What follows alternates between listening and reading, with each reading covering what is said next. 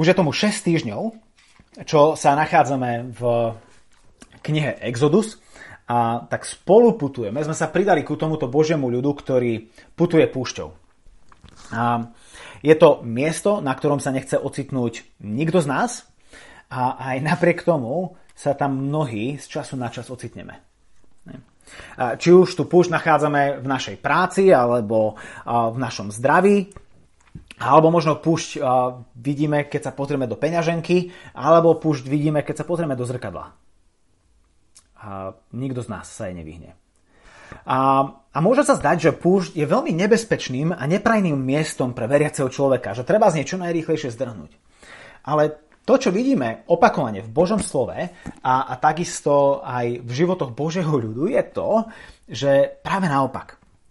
Púšť je miestom, kde sa človek stáva veriacím. Kde jeho viera môže rásť.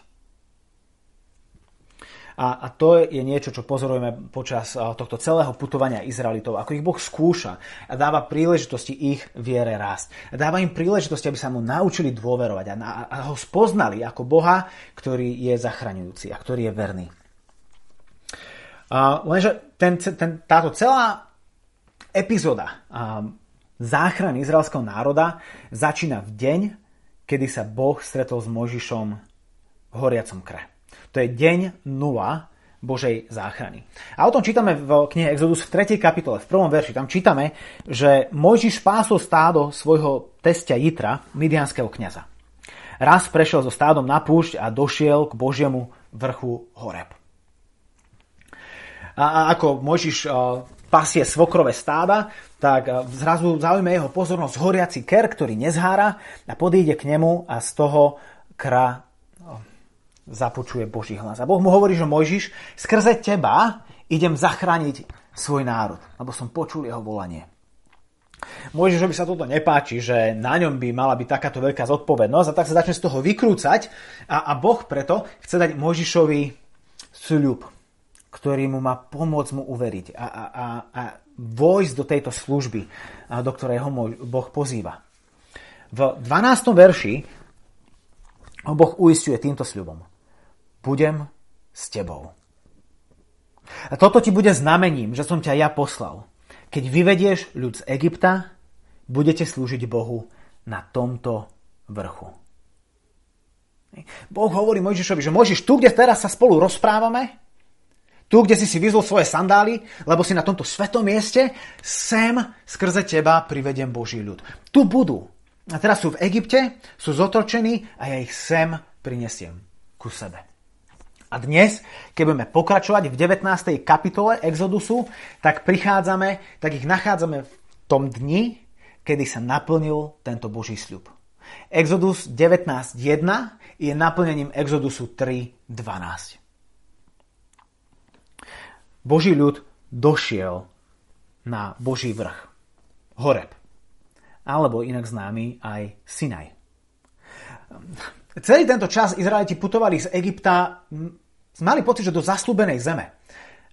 Ale celý čas putovali na horu Sinaj, aby sa tam stretli so svojím Bohom. Zasľúbená zem je ešte stále pred nimi. A to ešte potrvá kus času a cesty, kým sa tam dostanú. Ale ich cesta celý čas smerovala na Sinaj, aby sa stretli so svojím Bohom. Lebo práve tam na Sinaji sa z izraelského ľudu stáva Boží ľud, a Hospodin, Boh Jahve, sa stáva Bohom Izraelu. A v dnešnom zamyslení nad knihou Exodus 19. kapitole uvidíme, čím je charakteristický Boží ľud. Či už rozprávame o Izraelitoch, čo je Boží ľud starej zmluvy, alebo hovoríme o kresťanoch, čo je Boží ľud novej zmluvy. Týmito troma vecami uvidíme, že je Boží ľud vždy a všade charakteristický. Poprvé tým, že je Bohom zachránený pre Boha. Po druhé tým, že je poslušný Božiemu slovu. A po tretie tým, že je súčasťou Božej misie. Bohom zachránený pre Boha, poslušný Božiemu slovu a súčasťou Božej misie. Tak čítame slova z knihy Exodus, 2. kniha Mojžišova, 19. kapitola, verše 1 až 8. Ak máte pri sebe svoje Biblie, nalistujte si ich, naťukajte si ich a čítame spolu Božie slovo. Presne 3 mesiace po odchode z Egypta prišli Izraeliti na Sinajskú púšť. Keď odišli z Refidimu, prišli na Sinajskú púšť a utáborili sa na nej. Izraeliti si tam naproti vrchu postavili stany. Mojžiš vystúpil k Bohu. Hospodin ho oslovil z vrchu a povedal mu: Toto povieš domu Jákoba a oznámiš synom Izraela. Sami ste videli, čo som urobil Egypťanom, ako som vás niesol na orlých krídlach a priviedol k sebe.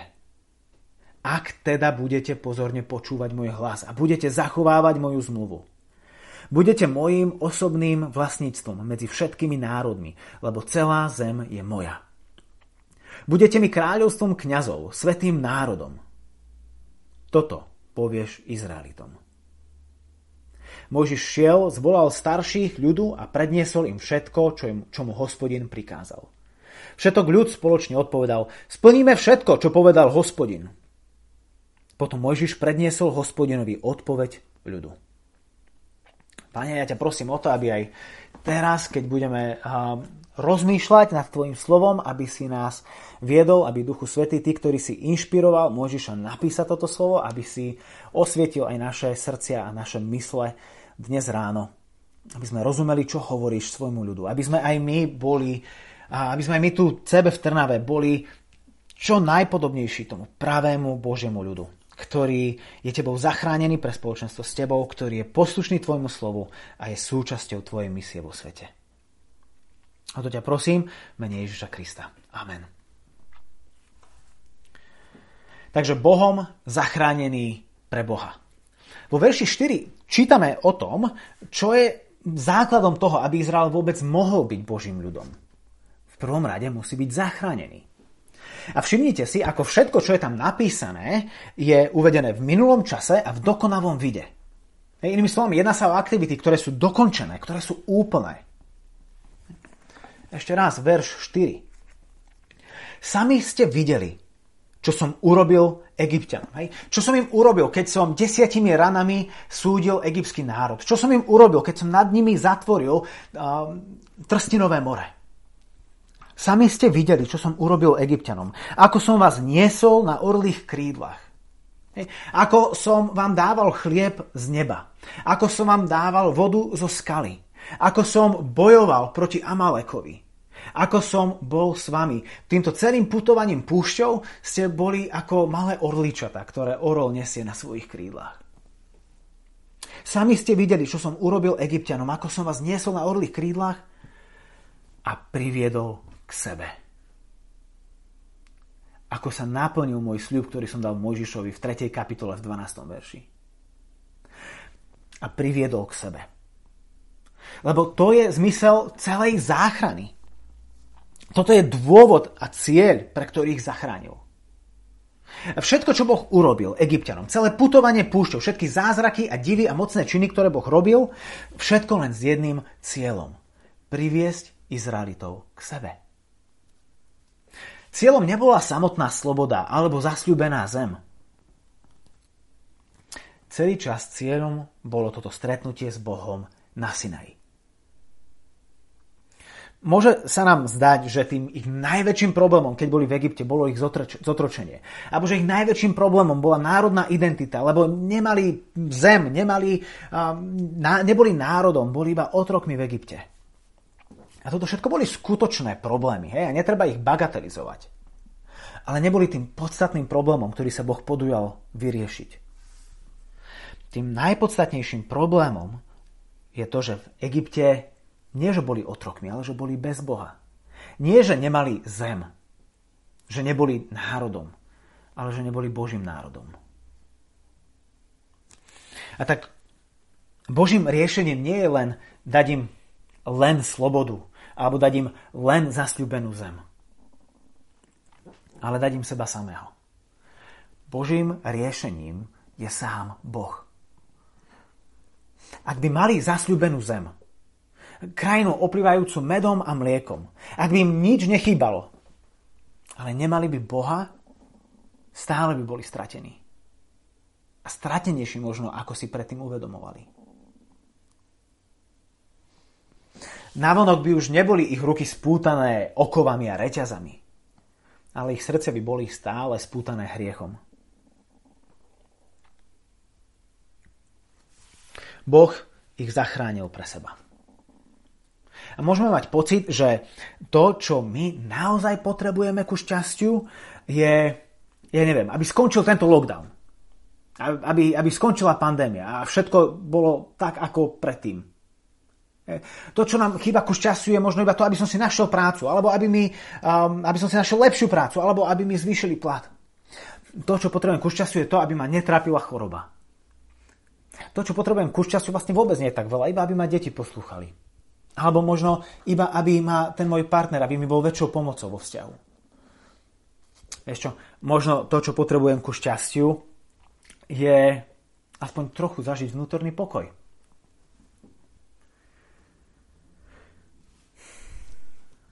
Priatelia, ku šťastiu nám chýba len jedno. Boh. Preto ich Boh vyviedol z egyptskej krajiny, aby im dal seba. Augustín z Hypa, ktorý žil na prelome 4. a 5. storočia, to vyjadril v modlitbe týmito slovami. Stvoril si nás pre seba, ó Pane, a naše srdce je nepokojné, dokým nespočíne v Tebe. Stvoril si nás pre seba, ó Pane, a naše srdce je nepokojné, dokým nespočíne v Tebe. Čiže čo to znamená byť Božím ľudom? Vtedy aj dnes to znamená to isté. Byť Bohom zachránený pre Boha, pre vzťah s Bohom, pre spoločenstvo s Bohom. Nie byť Bohom zachránený pre lepší život, byť Bohom zachránený pre lepšie vzťahy, ale byť Bohom zachránený pre vzťah s Bohom, pre poznanie Boha. Náš zbor má byť miestom, kde ľudia zakúšajú Božiu záchranu. A pozrite sa na Izraelitov. Pre nich toto nebolo iba, pre nich viera nebola len nejakým intelektuálnym konceptom, ale ich životnou skúsenosťou. Nebola to len nejaká výroková logika, s ktorou oni súhlasili, ale bolo to presvedčením ich srdc. Nie nejakou metaforou, ale popisom reality. Hej? Preto Boh dáva tak strašne veľký dôraz na začiatku toho 4. verša. Sami ste videli, čo som urobil Egypťanom, čo som urobil vám. A to, že ste tu, je to vašou skúsenosťou. Ste to zažili na vlastnom živote. Kým som vás zachránil pre seba.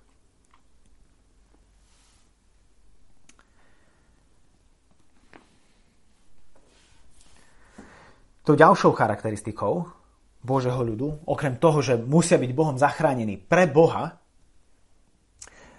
je to, že je poslušný Božiemu slovu. Potom, ako im Boh pripomenie, čo pre nich urobil, verš 4, ich vo verši 5 volá ku poslušnosti. Ak teda budete pozorne počúvať môj hlas a budete zachovávať moju zmluvu.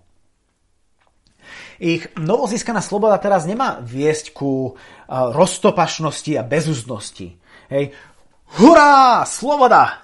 Ako vysokoškolák, ktorý poprvýkrát odíde na intrak a je celý bez seba z novonadobnutej slobody, ktorú celý život nepozná, lebo už konečne nežije doma u rodičov, ktorí ho tyranizujú a môže konečne žiť slobodne, ísť spať, kedy chce, ísť vstávať, kedy chce a robiť si, čo len chce. To nie je dôvod, prečo ich Boh zachránil. Že tak už dnes sme otrokmi Egypta, môžeme si robiť, čo chceme, ako skutočne slobodní ľudia. Nie, Boh hovorí, že majú teraz žiť podľa jeho slova a jeho zmluvy. A treba dávať strašný pozor na to, aby sme si všimli poradie veršov, že verš 5 nasleduje po verši 4. Hej. Oni už sú zachránení.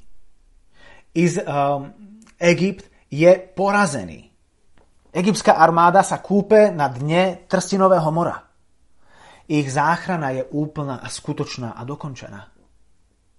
Preto táto ich poslušnosť, ku ktorej Boh ich volá, nemá byť záslužná poslušnosť, ktorou si niečo majú získať, ale má byť reaktívna poslušnosť, ktorá odpovedá, ktorá je ovocím, ktorá je vyvrcholením alebo vyústením z tej záchrany. Inými slovami, Boh ich volá ku poslušnosti, lebo sú zachránení a nie, aby ho poslúchali až potom, ich zachráni. Verš 5 nasleduje po verši 4 z nejakého dôvodu. A to ten, že to je jediný spôsob, ako byť skutočne poslušný. To je jediná poslušnosť, ku ktorej nás Boh volá. Lenže čomu majú byť poslušní? Verš 5. Pozorne počúvať môj hlas, zachovávať moju zmluvu. Boží ľud vtedy aj dnes je charakteristický tým, že žije podľa Božieho slova. Boží hlas je ten, ktorý je smerodajný. A toto ide v rozpore s tým, čo nám hovorí svet okolo nás, v ktorom žijeme. Hej. A podľa neho žiť podľa názorov a presvedčení niekoho iného, či už je to tvoj partner, či už je to tvoj rodič, či už je to akákoľvek autorita nad tebou, nech je to aj Boh, je prejavom neslobody. Naopak, sloboda vyzerá tak, že žiješ v súlade so svojím vnútorným hlasom. Že si pravdivý samému sebe. Nezávisle od toho, čo si myslí o tom niekto iný. Problém však je v tom, že vtedy sa stávaš otrokom svojho vnútorného hlasu, čokoľvek už to je. Neviem minimálne, ako znie váš vnútorný hlas, ale ten môj je často nejasný, je prudko nestály a je neskutočne ľahko ovplyvniteľný inými. A tak som iba otrokom iného hlasu. Ako nasledovníci Boha máme žiť nie podľa slov a predstav ľudí okolo nás. Hej, to je to, čo hovorí tradičná kultúra. Hej, ži v súlade a podriaď sa a kultúrnym, spoločenským normám svojej rodiny, svojej spoločnosti. Ale takisto nemáme ani žiť podľa slov a predstav nás samotných, alebo akéhosi nášho vnútorného hlasu, k čomu nás zase volá postmoderná predstava šťastného života. Nie. Máme lepšie slovo a lepší hlas, podľa ktorého máme žiť. Ktoré je pevné, stále, isté, živé, dokonca prinášajúce, vedúce k životu. Božie slovo. Ak teda budete pozorne počúvať môj hlas a budete zachovávať moju zmluvu. Slovo. To je cesta Božieho ľudu. Tak podľa akého slova či hlasu žiješ svoj život ty? Podľa hlasu svojho svedomia? Podľa toho, čo ty sám považuješ za dobré, správne a múdre? Alebo žiješ podľa hlasu svojich rodičov, ktorí ešte do dnešného dňa, aj v tvojej dospelosti, ťa stále ešte dirigujú a ich očakávania ťa zväzujú a žiješ svoj život podľa ich predstav? Alebo žiješ podľa hlasu a slov svojho srdca, čo v danej chvíli práve cítiš a čo v danej chvíli tak pocitovo sedí, hej? What feels right. Alebo žiješ svoj život podľa očakávaní a hlasu a slov svojich kamarátov, svojich kolegov, internetu alebo koľkoľvek okolo teba.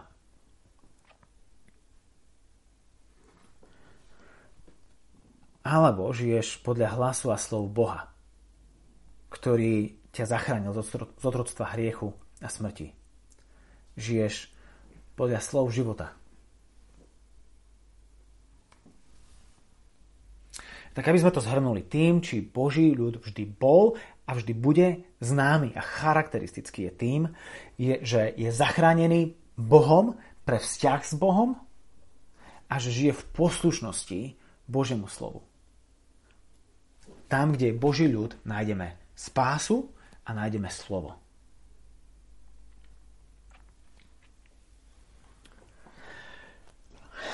Tou treťou charakteristikou Božieho ľudu je to, že je súčasťou Božej misie. To vidíme vo zvyšku 5. verša a v 6. verši.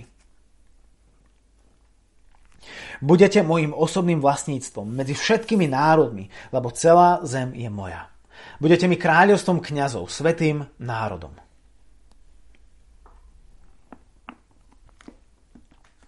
Tí, ktorých Boh zachránil a ktorí žijú podľa jeho slova, budú súčasťou Božej misie. Budú na Božej misii. A tie slova, ktoré Boh používa, je kráľovstvo kňazov, svätý národ. Úlohou kňaza v tej dobe bolo sprostredkovať kontakt medzi človekom a Bohom. Mal zjavovať Božiu vôľu a robiť ju známou ľuďom okolo. Kňaz stál medzi človekom a Bohom. Celkom podobne ako Mojžiš v dnešnom texte. Keď sa pozrieme, Boh práve dorozprával Mojžišovi všetky tieto slová, ktoré má oznámiť Izraelitom. A čo sa deje? 7. verš. Mojžiš šiel, zvolal starších ľudu a predniesol im všetko, čo mu Hospodin prikázal. Oni si to vypočujú, na to zareagujú, hej, OK, spravíme všetko, čo Boh od nás požaduje. A potom čítame na konci 8. verša, potom Mojžiš predniesol Hospodinovi odpoveď ľudu. Hej. Mojžiš bol týmto prostredníkom medzi Izraelom a medzi Bohom. On zjavoval Izraelu Božiu vôľu, Božie slova. A potom on prednášal Bohu a v podstate sa prihováral k Bohu za izraelský národ. A to, čo tu Boh hovorí Mojžišovi, je, že túto úlohu kňaza má zastávať celý izraelský národ pred celým svetom.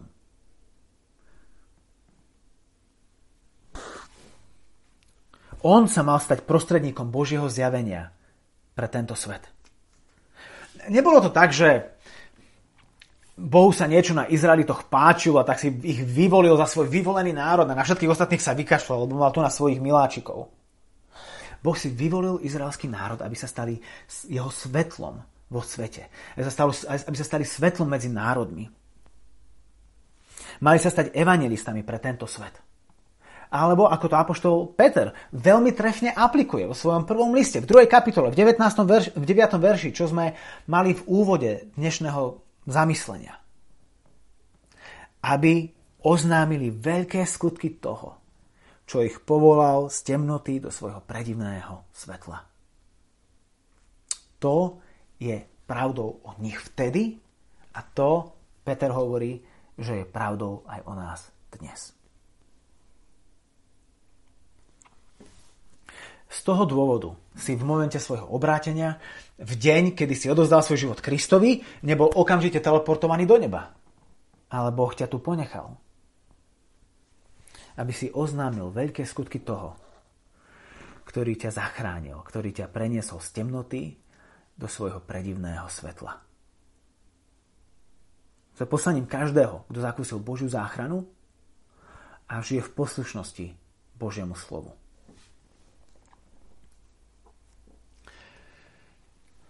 Hej. Prečo si tu? Prečo sme tu my? Hej? Všetci, čo sme tu? Prečo je tu náš zbor? A prečo sú tu mnohé iné zbory? Aby sme sa mali radi? Aby sme sa utvrdzovali týždeň čo týždeň v našich názoroch?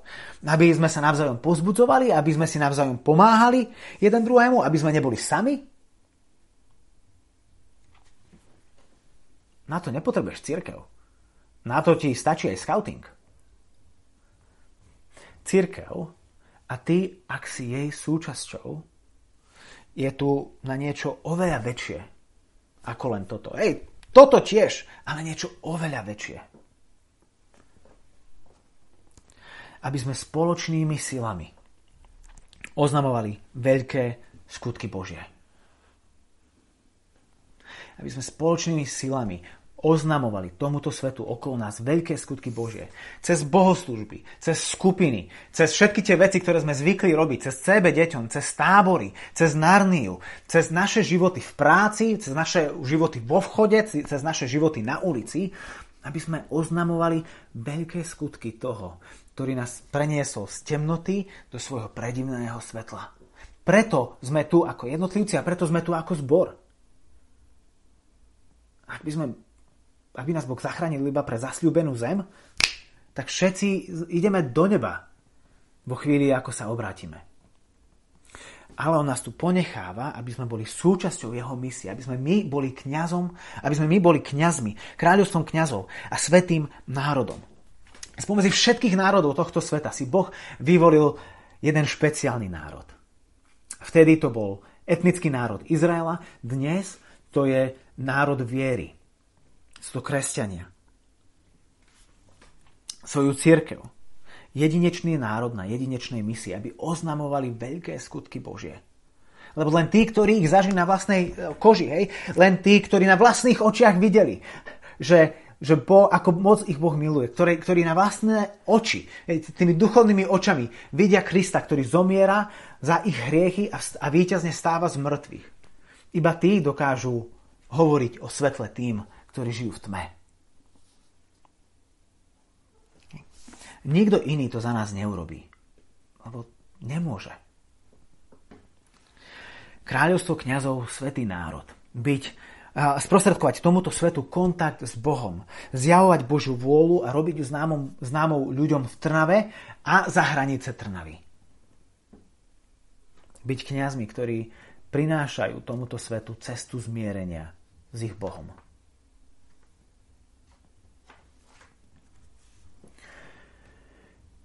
Týmto vždy bol a vždy bude charakteristický Boží ľud.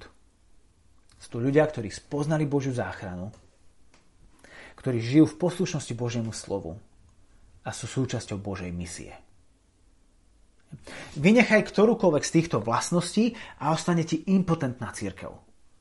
Bez života, bez sily a bez budúcnosti.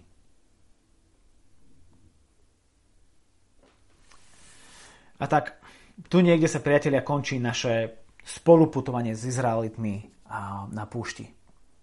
Posledných 6 týždňov sme ich pozorovali, ako prišli na to miesto, kam celý čas smerovali. Ku svojmu Bohu. Ich príbeh ešte ďalej pokračuje. Ešte veľa vecí ich postihne na tejto púšti a ešte veľa vecí ich Boh bude učiť. Aj trestami o sebe. Ale to sa k nim pridáme niekedy inokedy. A na teraz táto naša séria skúšok na púšti končí. Ale tá vec, ktorú sme tu stabilne videli, je to, že táto púšť vôbec nebola pre nich ohrozením. Ale bola skôr požehnaním, pretože im dala možnosť spoznať Boha tak, ako by ho nikdy inde a inokedy neboli schopní poznať. Kedy by mohli vidieť Boha, ktorý robí také šialené veci, že dáva chlieb z neba každé ráno? Ako inak by mohli spoznať Boha, ktorý roztvorí more? Ako inak by mohli spoznať Boha, ktorý dá vyvrieť vode zo skaly? Ako inak by mohli spoznať Boha, ktorý bojuje za nich proti Amalekovi? Hej. Púšť v skutočnosti predchádzala ich stretnutiu s Bohom. Celá púšť viedla k tomu, aby stretli Boha.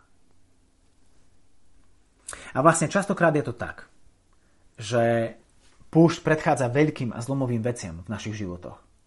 Opýtajte sa Mojžiša, opýtajte sa Izraelitov, opýtajte sa Eliáša, opýtajte sa Jana Krstiteľa, opýtajte sa samotného Ježiša.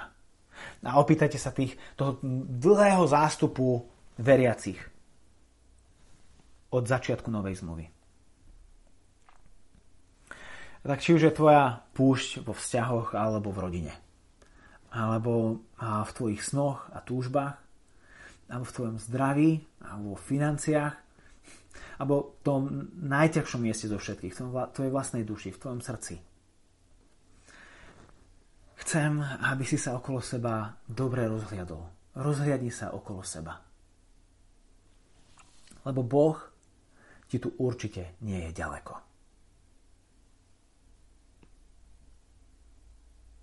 Modlíme sa.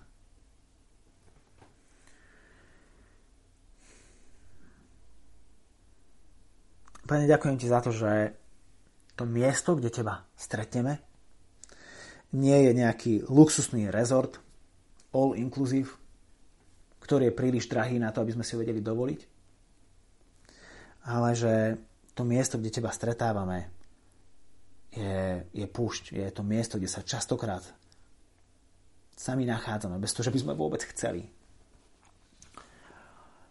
Ja ťa prosím o to, aby tieto púšte, v ktorých žijeme, táto púšť lockdownu a spoločenská púšť a možno púšť a ekonomická, púšť a naša vnútorná, emocionálna, možno duchovná. Ťa prosím o to, aby uprostred nej vyvrela živá voda, aby uprostred nej sme ťa stretávali, aby sme prišli k tebe.